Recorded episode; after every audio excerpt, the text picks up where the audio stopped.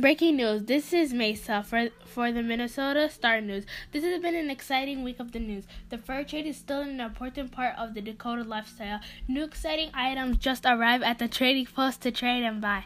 Most importantly, the Treaty of Traverse des Sioux is almost ready to be signed. The U.S. government, fur traders, and missionaries are ready to sign.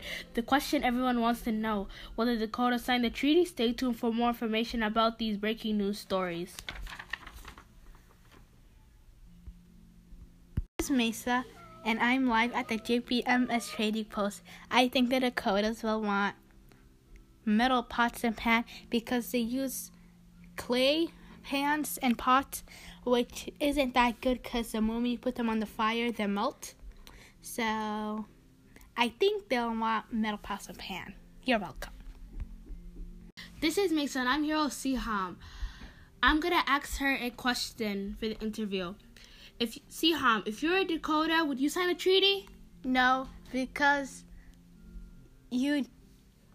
Well, it's obvious they're trying to take your land for a little piece of land, and they they like give you a little reservation, and even when they tell you stuff, you shouldn't be exactly sure because they want your land and do whatever they want to get it.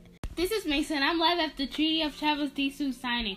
Stephen Riggs, the head missionary, why do you want the Dakota to sign? I have a plan for the Dakotas to become civilized. Teach them to be thrifty farmers and not poor villagers.